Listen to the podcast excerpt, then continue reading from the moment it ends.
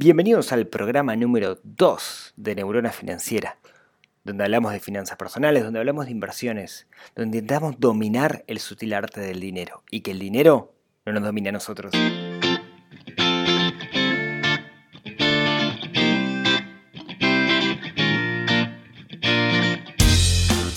Miércoles 11 de julio, nuestro segundo programa. Tenemos un segundo programa porque tuvimos feedback, tuve feedback positivo Muchas gracias por eso a todo el mundo que se tomó el tiempo de escuchar y, dar para, adelante. Eh, supongo que algunos escucharon porque, porque el guiño de dejar un comentario estaba sobre el final y hubo algunos comentarios ahí, así que muchísimas gracias. Y el tema que vamos a tratar el día de hoy es un tema más que interesante y súper importante, que es el ahorro. Yo sé que muchos me dijeron, uy Rodrigo, queremos hablar de inversión, inversión es re importante, contanos cómo invertir. De hecho, mucha gente se acerca a Neurona Financiera para aprender a, invertir y está bueno y es necesario, pero hay un paso previo. Y el paso previo es entender bien qué es el ahorro. Entender qué es el ahorro es algo que usualmente lo hacemos súper mal y la idea hoy es charlar un poquito de eso. ¿sí? Entonces, mm, primero que nada, ¿no? definamos qué es el ahorro. La definición que a mí más me gusta de ahorro es, el ahorro es un sacrificio hoy para un bien mayor el día de mañana. ¿A qué me refiero con esto? Cuando somos chiquitos nos enseñan que el ahorro es guardar. Nos regalan la chanchita y nosotros guardamos cosas en la chanchita. Pero usualmente ahí lo que hacemos es guardar por guardar. Cuando somos chicos no, no se nos dice, bueno, estás ahorrando para algo, no tenés un objetivo claro. Y en realidad el objetivo es quizás la, más, la parte más importante del ahorro, el saber para qué. ¿sí? Entonces, digamos que el ahorro, como yo decía, es mm, un sacrificio que hago hoy para algo mejor el día de mañana. Y definir ese algo mejor, ese objetivo, quizás es la clave. Ahorrar no es comprar el 2x1 en el super, ahorrar no es ir al outlet. ¿sí? Eso simplemente es una forma de comprar inteligente. La, verdad es que la mayoría de las veces que hacemos eso terminamos gastando más dinero que el que gastaríamos si fuéramos, eh, digamos, si no lo hiciéramos, ¿no? O sea, no está tan bueno esto del, del, 2x1, a la, larga, a la larga tenemos más producto pero gastamos más plata. Entonces, ahorrar no es otra cosa que alinear un esfuerzo con un objetivo. Y la mayoría de las veces no nos planteamos ese objetivo, no lo tenemos bien del todo claro, no lo podemos visualizar. Entonces el ahorro está más que ligado con, esto. Em, si quieren, hay un, buen ejemplo de eso, y es un ejemplo que lo uso siempre, seguramente alguno que, que sea habitué al sitio ya lo debe haber escuchado, es el ejemplo del tupper, ¿no? Yo voy a la facultad, voy a trabajar, llego a mi casa a las 10 de la noche, muerto de hambre, ¿y qué hago? Mm, no tengo comida para mañana para la oficina, ¿me preparo unos fideos con aceite y queso o, o pido al delivery? Nuestro instinto, nuestro cerebro, toda nuestra alma nos va a decir, estás cansado, Rodrigo, tuviste un mal día, Rodrigo, pedite algo, pedido ya, pedido ya, pedite esa pizza, algo pocho. Y, y, la realidad que lo único que puede vencer ese instinto, lo único que nos puede hacer no satisfacer esa necesidad inmediata que tenemos.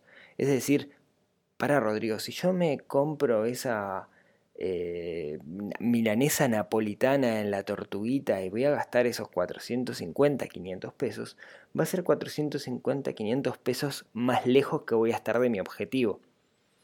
Y eso es lo único que me va a hacer mm, resistirme al, al impulso de gastar. Entonces por eso es bien importante tener claro el objetivo. Y es bien importante también saber ese objetivo cuánto me va a costar. Muchas veces para llegar tenemos que sacrificar muchas cosas pequeñas, ¿sí? cosas pequeñas que en realidad no nos aportan valor. El otro día hablábamos de la felicidad, ¿no? En el primer capítulo. Claro, eh, las, las, cosas pequeñas, digamos, es difícil eh, asociarlas con aquello que, que, nos hace feliz. No me va a hacer feliz en el largo plazo comer la milanesa napolitana. Simplemente me va a satisfacer en este momento dado. Entonces les decía que el, ahorro siempre tiene que estar ligado a un objetivo. Que esté ligado a un objetivo implica también que me ayuda a definir en qué moneda lo hago, si lo tengo que hacer en dólares, en pesos. Ahora en un ratito hablamos de eso y vemos qué opciones hay en plaza para hacerlo un poco más práctico. O sea, dónde podemos ahorrar o si quieren les cuento dónde ahorro yo. Usualmente cuando, cuando hago talleres y, charlamos con la gente de la definición de objetivos, siempre les pido que definan ciertos objetivos financieros. Y usualmente siempre lo hacen mal.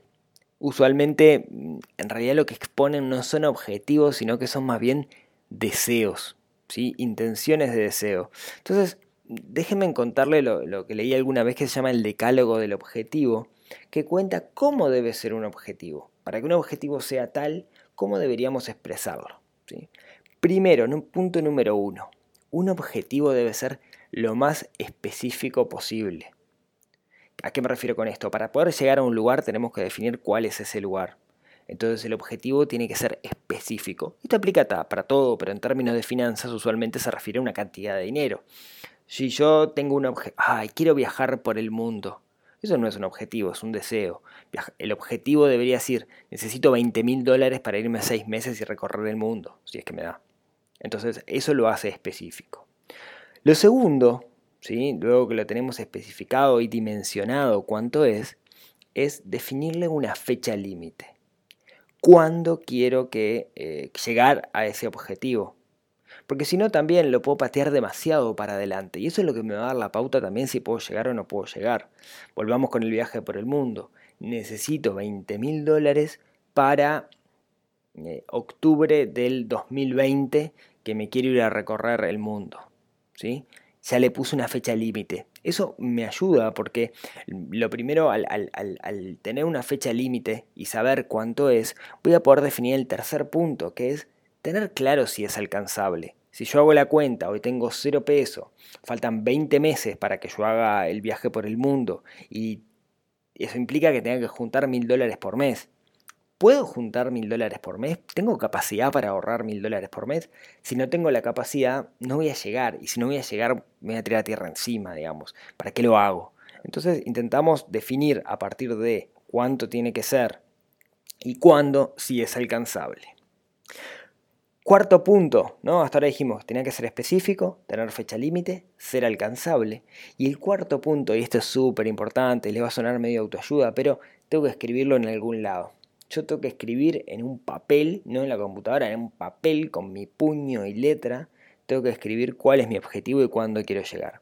¿Qué es lo que hace cuando lo escribo? Bueno, no sé si es verdad, digamos. Yo me la creo porque, porque siempre me ha dado resultado no lo leí en ningún estudio de psicología, pero lo cierto es que cuando uno pasa una idea a un papel como que se hace tangible, entonces pasa a ser un compromiso con uno mismo. Entonces a mí al menos definir las cosas por escrito me, ha ayudado.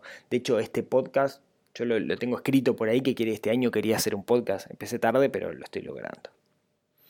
Bien, otro, otro punto, el quinto punto, tiene que estar expresado de una forma positiva. De nada sirve, de nada sirve no, pero está bueno para que nuestro cerebro lo vea como algo, como algo lindo, es em, que, que, o algo, mejor dicho, viable, que quede expresado de una forma correcta, linda, eh, positiva, no, no negativa, ¿no? A ver, busquemos algún ejemplo de, un objetivo expresado de una forma negativa. Eh, eh, quiero dejar de ser un deudor, ¿no? Eso es una forma negativa, ¿no? porque estoy ahorrando para pagar deudas. Pero quizás una forma positiva es quiero tener libertad de deudas. ¿Vieron, Vieron que es distinto, ¿no? O sea, en un caso es negativo, el otro caso es positivo. El positivo como que, lo hace de una forma más, más, más lindo o, vale más la pena luchar por ello, eso sería la palabra. Después, lo otro tiene que ser algo inimaginable, ¿sí? O sea, tiene que ser algo que yo debería poder visualizarlo.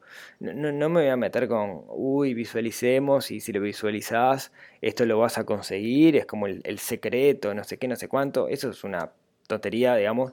De nada sirve visualizar algo si no, no luchamos por ello. Pero tenemos que poder imaginarlo. Tenemos que verme en esa situación. Yo tengo si, si, es errar para algo y, ni, ni me imagino en ese algo, ni, hago el esfuerzo de imaginarme en esa situación, va a ser muy difícil eh, poder llegarlo porque de nuevo, ¿no? ¿Cuál va a ser mi motivación? Eh, no sé, por ejemplo, si yo estoy ahorrando para, em, para, para, liquidar la, hipoteca, ¿no? Para quedar libre de la hipoteca, eh, sé cuánto dinero tengo que juntar, sé el tiempo, lo tengo por escrito, etc. Bueno, yo tengo que imaginar en esa situación y qué haría en esa situación. Quizás vendería mi apartamento y me compraría una casa. Bueno, me visualizo en la casa, ¿no? Está bueno tener una casa, es más lindo que vivir en el apartamento en el que estoy, etc. otra, otra cosa interesante es que nuestro objetivo debería ser divisible. Divisible es, es, algo que en realidad me sirve para saber cómo voy avanzando, ¿no? Si yo tengo que juntar 20 mil dólares para el viaje por el mundo, una vez por mes hago un, tengo un hito de mil dólares, la cuestión es ver si, si, voy, si voy llegando, ¿no? O sea, ¿voy alcanzando esto? ¿Voy juntando mi meta mes a mes o no? ¿Puedo compensar el mes siguiente? Básicamente hacerlo, hacerlo divisible es lo que me va a permitir saber si voy avanzando o no voy avanzando. No voy a esperar el último día para ver si me caen del cielo los 20 mil dólares. Y por último, tiene que ser algo que nos motive. La razón por la cual lo hacemos, ese objetivo, tiene que ser algo que nos dé para adelante, que queramos hacerlo. ¿sí? Si nosotros logramos definir nuestros objetivos con estos ocho puntos, yo les puedo asegurar que va a ser mucho más fácil alcanzarlos. Igual vamos a tener que trabajar, ¿no? Con, definir esto no alcanza. Hay que hacer un plan para poder lograrlo. Pero el objetivo tiene que cumplir esto. Vamos a repasarlo. Tiene que ser específico, tener una fecha límite, ser alcanzable, estar por escrito. Hay que expresarlo de una forma positiva. Tiene que ser imaginable, divisible y tiene que motivarme. Si yo logro hacer esto, no sé si vamos a alcanzar el objetivo, pero los que les puedo asegurar que vamos a estar más cerca de hacerlo. ¿Cuál es el, eh, gran enemigo que tiene eh, el alcanzar este objetivo? O en otras palabras, eh, el ahorro.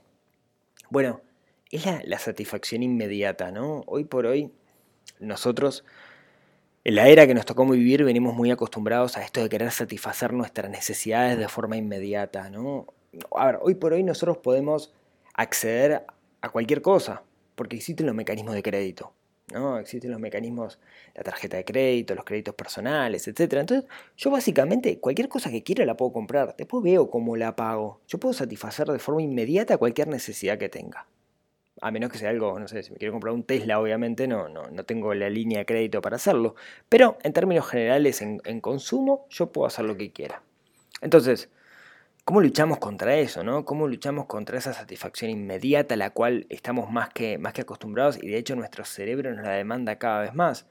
Bueno, es un trabajo importante, en particular rechazar el, el crédito, que era algo que nuestros padres eventualmente no tenían. ¿sí? Nuestros padres no tenían la capacidad de poder eh, rechazar, eh, perdón, de poder eh, comprar algo a crédito a menos que el lugar donde lo compraran tuviera crédito de la casa. Pero no era, no era una posibilidad, digamos, mis padres tenían que tener la plata para comprar algo. Bueno, con respecto a la satisfacción inmediata, es todo un tema que daría para, un capítulo entero o más. Eh, les voy a dejar en las notas del programa un experimento que se hizo que se llama el test de malvavisco. Es un video de unos niños que está, muy bueno. Básicamente el test de malvavisco lo que se hacía era, se encerraba a dos niños, eh, no, perdón, se, encerraba a niños dentro de un laboratorio controlado y se le daba dos malvaviscos, ¿sí? los marshmallow. Y se les decía, mira, si vos aguantás eh, sin comer un malvavisco, yo vengo dentro de 10 minutos y te doy otro. Entonces, mm, la mayoría de los niños les costaba muchísimo hacerlo. Algunos lo comían, otros no. Miren el video que está en las notas porque realmente es muy divertido, porque se ven los niños. Lo interesante de todo esto es que eh, el científico que hizo el experimento, que era una universidad, uno de los objetos de estudio o de los individuos de estudio era, era su hijo. Entonces, muchos años después, siguió viendo a los, a los chicos que hicieron el experimento porque eran amigos de sus hijos. ¿Y saben lo que descubrió? Descubrió que aquellos que habían logrado aguantar la satisfacción inmediata, o sea, que habían logrado no comer el masbabisco para tener dos después, en la vida tenían una vida mucho más plena de adultos que los otros, que los, los digamos, los que se habían comido el, el malvavisco, los que no habían logrado em, posponer la satisfacción inmediata. Entonces la moraleja de esto es, parecería que poder aguantar la satisfacción inmediata es una buena cosa que nos va a ayudar en, toda nuestra vida. Algún día hablaremos un poco de, los métodos de endeudamiento que hay hoy por hoy y cómo luchar contra ellos. Pero bueno, supongamos que tenemos un objetivo y logramos un ahorro. Algo bien importante es eh, intentar separar la plata del ahorro al principio de mes y no al final. No más cobro, yo tomo ese dinero y lo saco de la cuenta en la que estoy y lo pongo en otra. ¿Por qué? Bueno, hay algo que se llama la ley de Parkinson que dice que tendemos a gastarnos todo aquello que nosotros recibimos. Entonces, para evitar eso, la ideal es sacar la plata. Y después con lo que, vivir con ese 90% y la verdad nos vamos a acomodar. ¿sí? O, eh, eh, como dice un amigo que me ha gustado, los zapallos acomodan el carro. Entonces, si yo logro hacer esto, si logro sacar la plata, me va a ayudar, ¿no? Va a, ser, va, a valer la pena el esfuerzo. ¿En qué ahorrar en Uruguay? ¿Sí? Yo estoy viviendo en Uruguay y esto quizás sea muy específico para, para esta región. Bueno, a ver, tenemos varias opciones. Mm, la primera es poder ahorrar en pesos. Simplemente tengo dos cuentas en el banco y lo que hago es un giro de una cuenta a la otra. ¿Cuál es el problema que tiene eso? Bueno, el problema es la inflación. En Uruguay, a diferencia de países desarrollados, en Uruguay, en la región, en Latinoamérica, tenemos un problema que es que tenemos una inflación importante. Si yo guardo la plata en pesos, lo que pasa es que pierde valor. La inflación no es solo que suben los precios, sino que pierde valor mi dinero, es menos lo que yo puedo comprar. Entonces parecería una mala idea guardar dinero en el largo plazo en pesos uruguayos, ¿sí? o en pesos argentinos, digamos, si estoy en Argentina. ¿Por qué? Por la inflación. Básicamente, si la inflación es de un 10% anual, es 10% menos lo que yo voy a poder comprar con ese dinero dentro de un año. ¿Qué opciones tenemos? Bueno, acá estamos muy acostumbrados a guardar la plata en dólares, ¿no? A pensar en dólares. ¿Cuál es el problema de los dólares? Que especulo. Yo no sé si esos 10 dólares que guardo hoy, si puedo comprar lo mismo dentro de un año. Porque en realidad depende de la cotización y, no tengo control sobre eso. De hecho, la mayoría de los economistas le erran a la hora de predecir cómo va a estar la cotización a fin de año. Hay tantos factores ahí en el medio que es imposible hacer una, estimación de cuánto va a estar el dólar. Entonces, mm, hacerlo en dólares es una especulación. ¿Puedo ganar o puedo perder? Por lo general, por lo general, desde el 2002 al menos, le ha perdido con respecto al peso más la inflación hay una, salvedad, ¿no? Yo debería ahorrar en la moneda en la cual quiero hacer el gasto o en la moneda en la cual tengo mi objetivo. Si mi objetivo es algo que sale 20 mil dólares, tiene sentido que yo ahorre en dólares. Si ahorrar en otra moneda, estoy especulando. Estoy intentando ganarle a la cotización de ese objeto. Entonces, si me quiero comprar una casa, tiene sentido ahorrar en dólares. Si me quiero comprar un auto, en particular las cosas que en Uruguay se, cotizan o, se transan en dólares, ¿no? que son mucho de lo caro. Pero ¿cuál es, es, otra opción? Bueno, en Uruguay existe algo que en la región no existe, que está muy bueno, que se llama la unidad indexada, que es una moneda virtual que básicamente acompaña la inflación. Eso quiere decir que todos los días cambia su valor. No puedo tener un billete, pero puedo abrir una cuenta de unidades indexadas. Y abriendo la cuenta de unidades indexadas, básicamente lo que yo puedo comprar con 10 unidades indexadas hoy es lo mismo que voy a poder comprar entre 1, 2, 5 o 10 años. Porque el valor, digamos, va cambiando con la inflación todos los días. ¿Cómo hago para tener una cuenta de unidades indexadas? Bueno, no todos los bancos lo tienen. ¿sí? Por ejemplo, em, el Scotiabank tiene cuentas en unidades indexadas. El BBVA tiene, pero están limitadas en la cantidad de, unidades indexadas que puedo tener. Creo que llega hasta 135.000 agregamos eso por 4 a la unidad indexada del día de hoy. Y la otra opción es el, banco hipotecario. El banco hipotecario tiene la cuenta Yo Ahorro, que si bien está destinada a que nosotros em, manejemos, digamos, consigamos un préstamo para una propiedad, bien se puede utilizar como una cuenta para justamente para, para, guardar dinero. Lo que es medio difícil es el meter y sacar, meter no, el sacar el dinero de alguna forma, pero quizás eso sea bueno, digamos, si el ahorro en realidad yo lo quiero, quiero no tener liquidez justamente para no tocarlo. Esas son las, las opciones que hay hoy en el mercado en cuentas de unidades indexadas. La otra alternativa son los fondos de inversión de Sura. Vamos a hablar un poco más del detalle, pero básicamente los fondos de inversión de Sura eh, lo que hacen es eh, invertir dinero para ganarle a la inflación en distintos instrumentos, bonos, etcétera. En algún otro episodio lo hablamos. Y lo que hacen ellos es te cobran por ello, pero básicamente el dinero que a vos te llega, lo que intentan es ganarle a la inflación. ¿sí? ¿Qué quiere decir esto? Por ejemplo, el año pasado tuvieron una rentabilidad a uno de los fondos del 7,5% cuando la inflación fue 7,1%. O sea, le ganaron unos puntitos. Lo bueno que tiene es que es muy fácil hacerlo. Es lo que hago yo. Básicamente es un giro bancario. ¿sí? Yo giro dinero de mi cuenta a la cuenta de ellos, aviso que hice un depósito y esa plata está ahí invertida entre comillas digo entre comillas porque en realidad lo que se gana es muy poco, pero al menos no, no se pierde valor por la inflación. Hay varios fondos, etcétera, luego lo hablaremos, pero es una forma muy cómoda de hacerlo. Cuando quiero retirar dinero, simplemente les aviso y retiro el, dinero de la cuenta. ¿sí?